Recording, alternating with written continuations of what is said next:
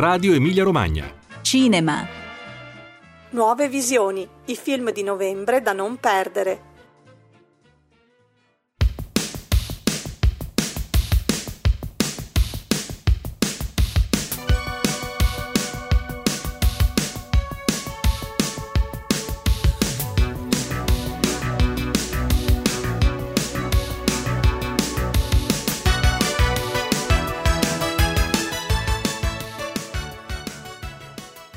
Ben ritrovati all'ascolto di Nuove Visioni, la nostra rubrica mensile sulle uscite cinematografiche nelle sale dell'Emilia Romagna. A novembre la stagione cinefila entra decisamente nel vivo e la scelta è davvero ampia. Per questo cedo subito la parola all'esperto del mese che ci fornirà preziosi consigli sulle proiezioni da non perdere. In questa puntata è con noi Nicolò Rangoni Machiavelli, redattore critico della nota rivista di cinema Gli Spietati.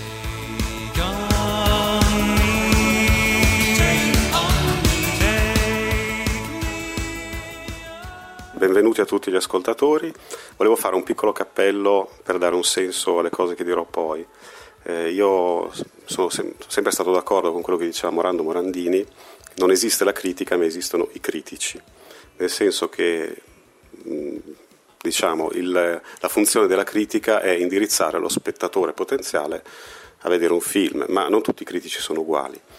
Quindi bisogna trovare il proprio critico, quello più affine, eh, andarlo a provare sul campo dopo che ha dato un consiglio e se non è affine a sé, senza maledirlo, anche se ci si può sbagliare spesso, e trovare quello più affine a sé. Stessa cosa per i film. Io li ho sempre voluti trattare con massimo rispetto, da quello di cassetta a quello d'essè nel senso che lo, lo, inquadro a seconda delle sue funzioni, allora il film che mi deve divertire o è d'azione o ha come target eh, un pubblico giovanile piuttosto che, che non si dice l'odio, ma si dice, lo dicono tutti, piuttosto che un, uh, uno spettatore più esigente, va um, valutato in questa veste.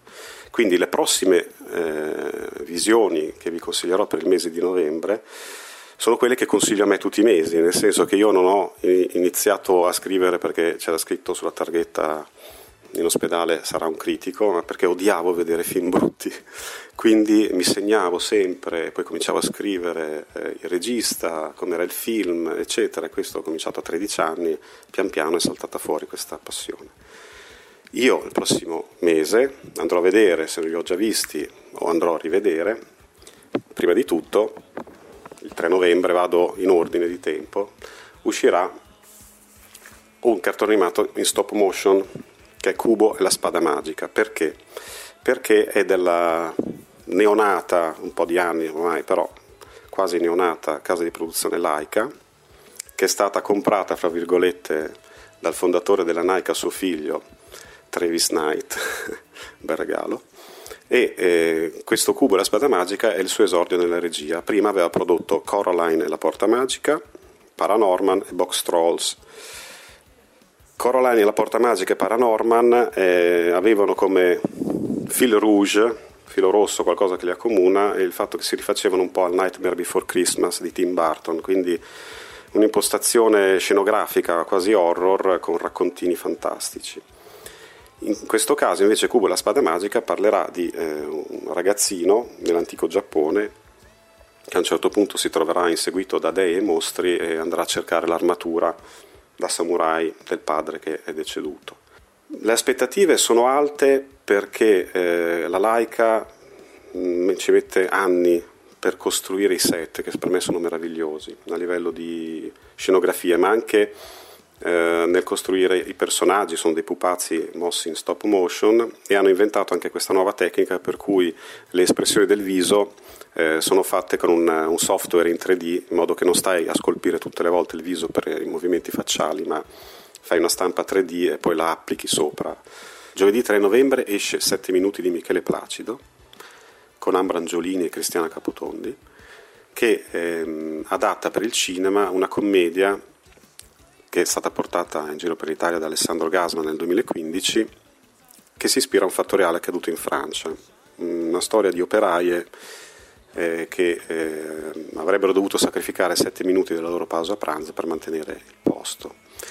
Mentre eh, nella commedia teatrale eh, tutto si svolgeva in una riunione fra queste operaie, ovviamente l'adattamento per il cinema amplia e eh, porta avanti anche il privato. Potremmo aspettarci qualcosa di buono. Un altro film che potrebbe sorprenderci è Un mostro dalle mille teste di Rodrigo Pla, è regista della zona, e, mm, raccontando di eh, una moglie che combatte fino all'ultimo sangue per avere, trovare il denaro necessario per pagare le cure del marito malato di cancro, porta avanti anche una, diciamo così, un'opera di impegno civile, ma eh, questo regista ci ha anche abituati a climax terrificanti, nel senso di tensioni quasi thriller, quindi potrebbe soddisfare entrambi i palati, quelli più esigenti e quelli di genere.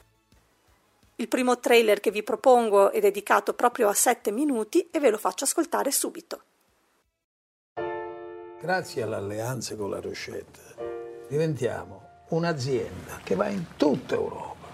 Allora non voglio dimenticare la forza vera che sono le nostre operaie. Siamo state vendute. Chi ci possedeva da domani è in minoranza. Comandano i soci stranieri. Allora ci fanno fuori o siamo salve? Ognuna di noi dovrà votare espressamente sì o no. Bianca, che cazzo stai a dire? Rispondi! Parla chiaro, che cosa vogliono? E cos'è? Uno scherzo? Ci mettono alla prova per vedere che cosa possono ottenere. Qui è tutto a nostro vantaggio. E stop! Io rifiuto. Abbiamo. Io voto sì. Che sono disposta a fare per lavorare, eh? Tutto siamo disposti a fare, tutto! Eh, cazzo!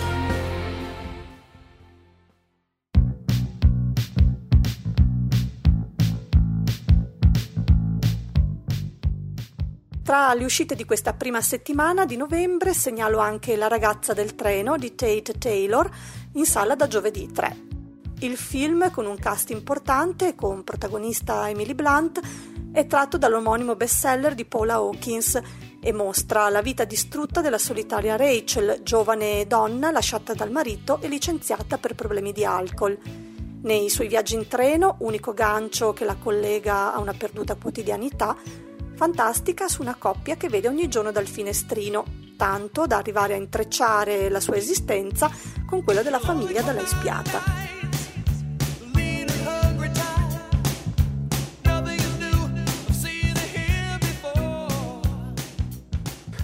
Mercoledì 9 novembre, invece, uscirà finalmente Night of Cups di Terence Malik, che era stato in concorso a Berlino, al Festival di Berlino nel 2015.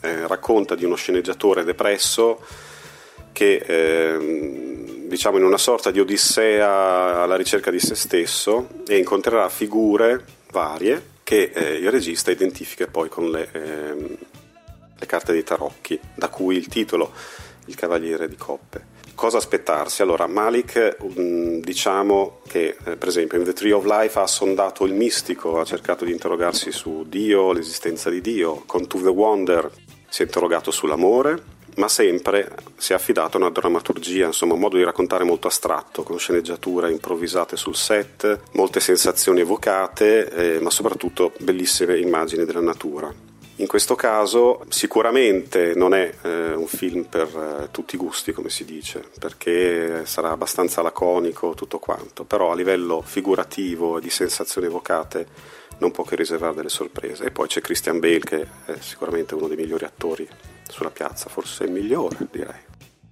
Giovedì 10 novembre esce Fai bei sogni di Marco Bellocchio, Marco Bellocchio da, eh, dal 2003, quando uscì Buongiorno Notte, secondo il mio modestissimo parere, ha cambiato mh, fortemente il suo modo di fare cinema, affidandosi proprio a racconti e a modi, stilemi, insomma modi di girare che hanno fatto come principe della, della sua poetica l'immaginazione e il sogno quindi secondo me è diventato un qualcosa di meraviglioso da andare a vedere sempre. Gli ultimi due film, Bella Addormentata e Sangue del mio sangue, non hanno avuto un grande riscontro di pubblico ed è un peccato perché eh, è uno degli anziani registi del nostro paese che ha più coraggio in circolazione. Sangue del mio sangue, pochissimi hanno visto, è una specie di Mulholland Drive italiano perché inizia eh, in un modo, finisce in un altro e poi cioè, sono due racconti praticamente separati che il regista unisce eh, con un senso che scopriremo solo nel finale, come faceva appunto Mulholland Drive. Cosa aspettarsi? Eh, lui adatta eh, il best seller autobiografico di Massimo Gramellini, uscito nel 2012, eh, Valera Mastandrea lo interpreta e racconta, coerente con tutta la politica del regista, eh, diciamo l'angoscia esistenziale di un individuo di fronte all'istituzione famiglia, in questo caso una madre che ha perso su cui scoprirà la verità.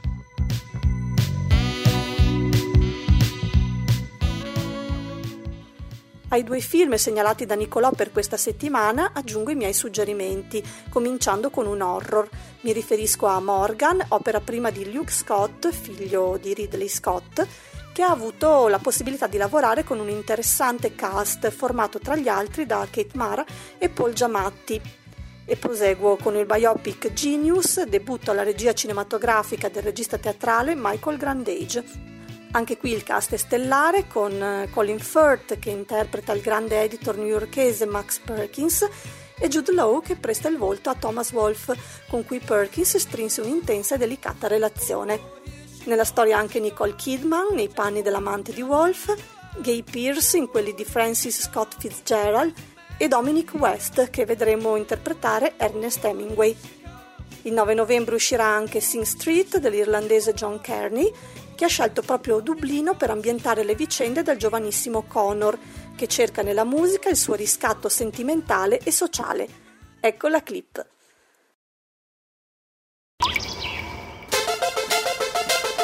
Chi è quella? È bellissima. Sì, buona fortuna. Come mai non sei a scuola? Faccio la modella. Ti va di fare un video per la mia band? Hai una band? Mettiamo su una band. Che? Eamon suona ogni strumento esistente.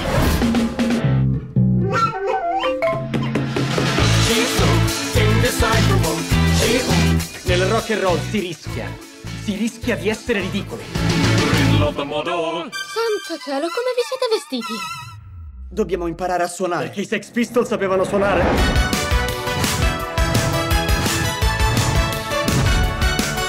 Non esattamente i Beatles, eh? È arte.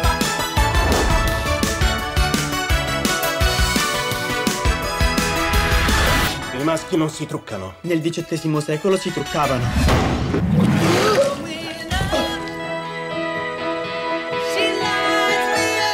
Il pezzo è bellissimo. Mi hai fatto piangere.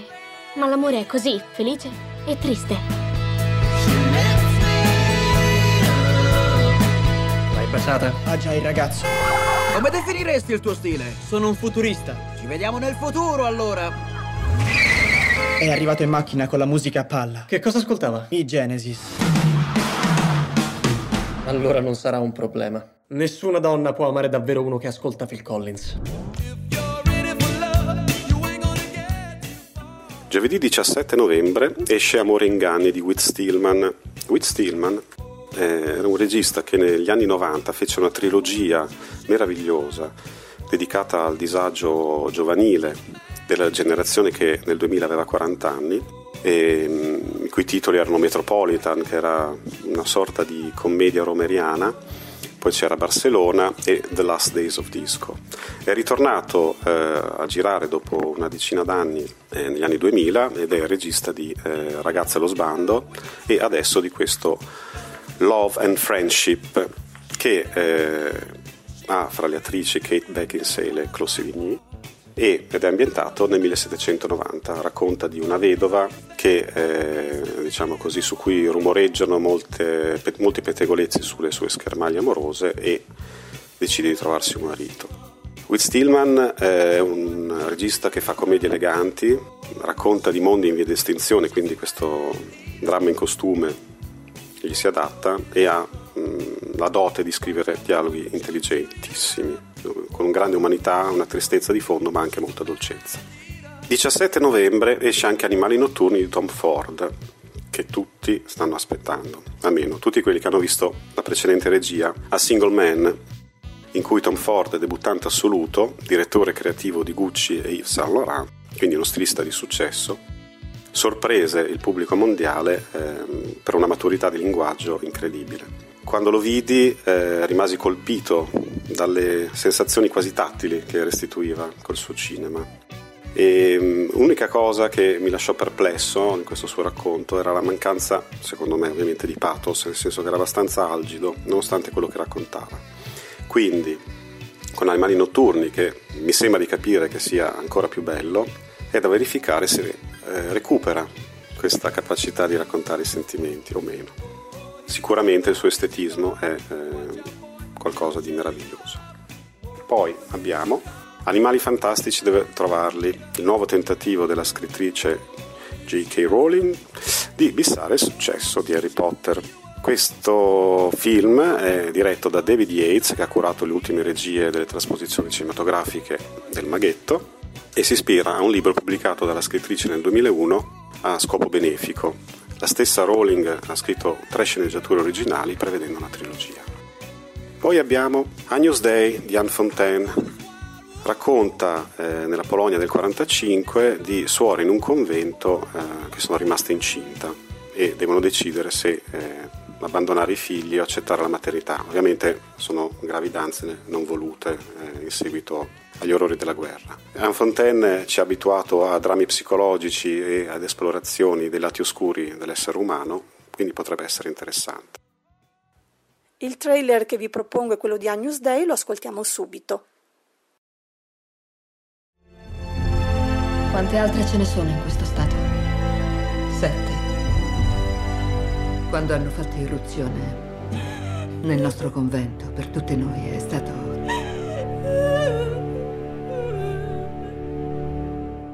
un orrore. È la prima volta che lo faccio. Posso farvi mandare un'ostetrica dalla Croce Rossa polacca? Se lo farà, sarà la fine del nostro convento. Non riesco più a riconciliare la mia fede con questo avvenimento. Non avrete solo bisogno dell'aiuto di Dio. Tutti i giorni rivedo quello che è successo. Tutti i giorni. E nessuno ha perso la fede. Non ci abbandoni, la prego. Voglio aiutarle. Che cosa devo fare?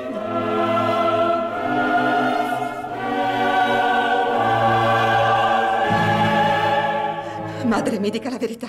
Ho fatto quello che dovevo fare.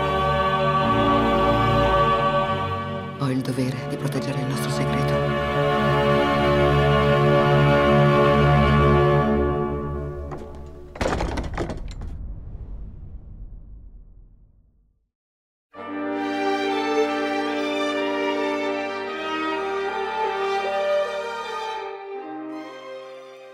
Alla settimana di uscite di cui ci stiamo occupando aggiungo quella del film La verità negata che vedremo in sala il 17 novembre.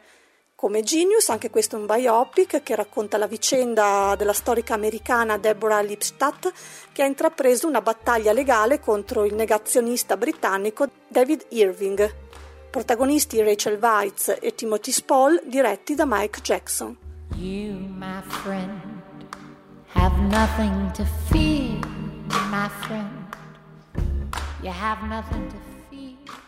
Giovedì 24 novembre esce Monte di Amir Naderi, girato in Italia da questo iraniano Apolide, eh, ambientato nell'Italia medievale, racconta eh, di un uomo che stufo della montagna che oscura il suo campo dove coltiva, insomma, fornendogli vegetali immangiabili o invendibili, decide di abbattere la montagna a martellate c'è già il soggetto, mette curiosità, ma soprattutto eh, il film è coerente con la, la, poetica di questo regista che dalla, da, sin dall'esordio. Ha raccontato di eh, persone che non si sono eh, arrese alle avversità della vita rappresentate dalla natura e eh, le hanno combattute in un'eterna lotta, questa lotta fra i bisogni primari dell'esistenza e eh, gli elementi della natura. In questo caso ci dobbiamo aspettare qualcosa, sicuramente ancora ripeto questa parola, questa frase bruttissima, non per tutti i gusti,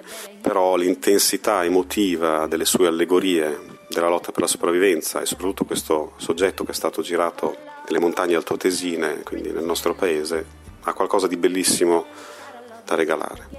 Il 24 novembre esce Il cliente di Asghar Faradi, un regista che sta crescendo di film in film, il precedente, il passato era semplicemente meraviglioso. Questo film si ispira a Morte di un commesso viaggiatore di Arthur Miller, racconta ancora di una coppia, fra virgolette, in disfacimento, di un incidente che cambierà il suo percorso, ma soprattutto eh, speriamo che ribadisca la componente più sorprendente dei racconti di questo regista, in cui lui eh, sospende il giudizio, allarga la visuale sui problemi dei personaggi che sta raccontando, ascolta tutte le parti e allo stesso tempo eh, riesce a restituire la complessità della vita stessa, perché ci sono mille modi per raccontare una storia e forse solo uno è perfetto, quello che dà voce a tutte le voci, quello che non teme bianco e nero nello stesso personaggio.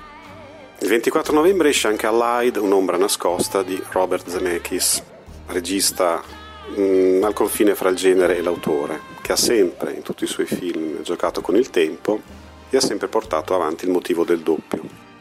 In questo caso, leggendo la trama, ambientata eh, nel 1942, una storia d'amore fra eh, Brad Pitt dell'intelligence americana e una Marion Cotillard, eh, membra della resistenza francese, che si scopre forse che è una spia nazista, quindi c'è il tema del doppio. Il bello di Zemeckis è che eh, all'arte tecnica dedica mh, mm, tantissimo tempo nella preparazione dei suoi film, ma non è mai fine a se stessa ed è quindi sempre propedeutica al racconto che sta filmando. Ma in questo caso si avvale anche della sceneggiatura di Steven Knight, che è a suo tempo regista, è regista di Redemption, Identità nascoste e Locke, e sono tutti e due film meravigliosi, dove lui eh, praticamente costruisce dei puzzle eh, con pezzi mancanti che fino all'ultimo sono da scoprire per ricostruire l'identità dei personaggi. Quindi ci aspettiamo grandi cose. Un altro film che sulla carta è interessante perché è una, eh, diretto da una regista di cui questo è il primo film che esce in Italia è Planetarium con Natalie Portman, quindi già un valore aggiunto non da poco. Ma il soggetto è molto molto molto interessante perché racconta di due spiritiste americane che a un certo punto incontrano un produttore cinematografico, siamo negli anni 30, che eh, vuole impressionare su pellicola la presenza di uno spirito. Chissà.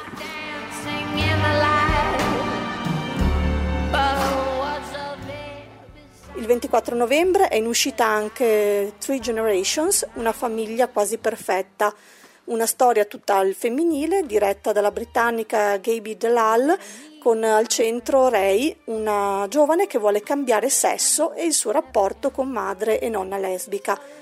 Nel ruolo della nonna troviamo Susan Sarandon e in quello della madre Naomi Watts. A completamento di quanto vi ho già anticipato, aggiungo l'ascolto della clip. Ciao Ramona. Ray, ti ricordi? Dove vai? Da Taylor, mi stanno aspettando. Sono cresciuto a New York con mia madre. Per favore, tra un'ora a casa, anzi 50 minuti. La madre di mia madre. Le figlie se la prendono con le madri e poi diventano come loro. E la compagna della madre di mia madre. Non sono sposata con lei, ma sono sposata alle sue nevrosi. Per i miei amici era una cosa fichissima. Salve, mamma di lei. Ciao Jesse, Taylor. Chi è tuo padre? Non ce l'ha un padre, ma io volevo solo che fosse normale. Ehi, dove scappi, fratello? Stai bene? Vieni, Ray, siediti. Vieni, fa? prendi il mio gadget. Ma che hai preso? No, ma non che è la fai? stessa Non è cosa. Non è neanche un pollo, è un galletto esatto. da fare alla diavola. E poi gli hai messo un'ala nell'occhio. Quella era la cena. Era la cena. Perché non può essere semplicemente lesbica? Perché Ray non è una lesbica, mamma, è un maschio. Io sono femmina in un corpo di femmina, credo. C'è un problema con i documenti. Deve firmarli tuo padre. Non mi vedeva quando ero bambina. Magari possono fare un'eccezione, ma... Io non voglio essere più un'eccezione. In pratica mi stai mollando. È così? No, ti lasciamo andare, andare verso il mondo.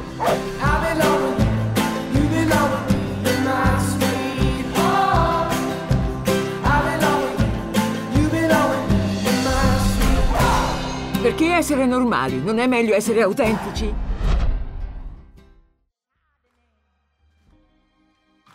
Ho lasciato in coda Arrival di Denis Villeneuve perché eh, le fonti sono discordanti, dovrebbe uscire a novembre ma qualcun altro dice che uscirà a gennaio, quindi non voglio togliere il mestiere a un mio collega che magari lo tratterà a dicembre, ma lo consiglio vivamente perché Denis Villeneuve, che ha smesso di scrivere i propri film da Prisoners per concentrarsi sulla messa in scena, è uno dei pochi registi in circolazione che si occupa di cinema con la C maiuscola, cioè a prescindere dai racconti che porta avanti, eh, si preoccupa della, eh, del modo in cui restituirli eh, a livello evocativo, anche laconico, ma sicuramente con un, un gioco di, di, fotografia, montaggio meraviglioso. Ed è per questo che la notizia che sarà lui a dirigere Blade Runner non può che farci contenti.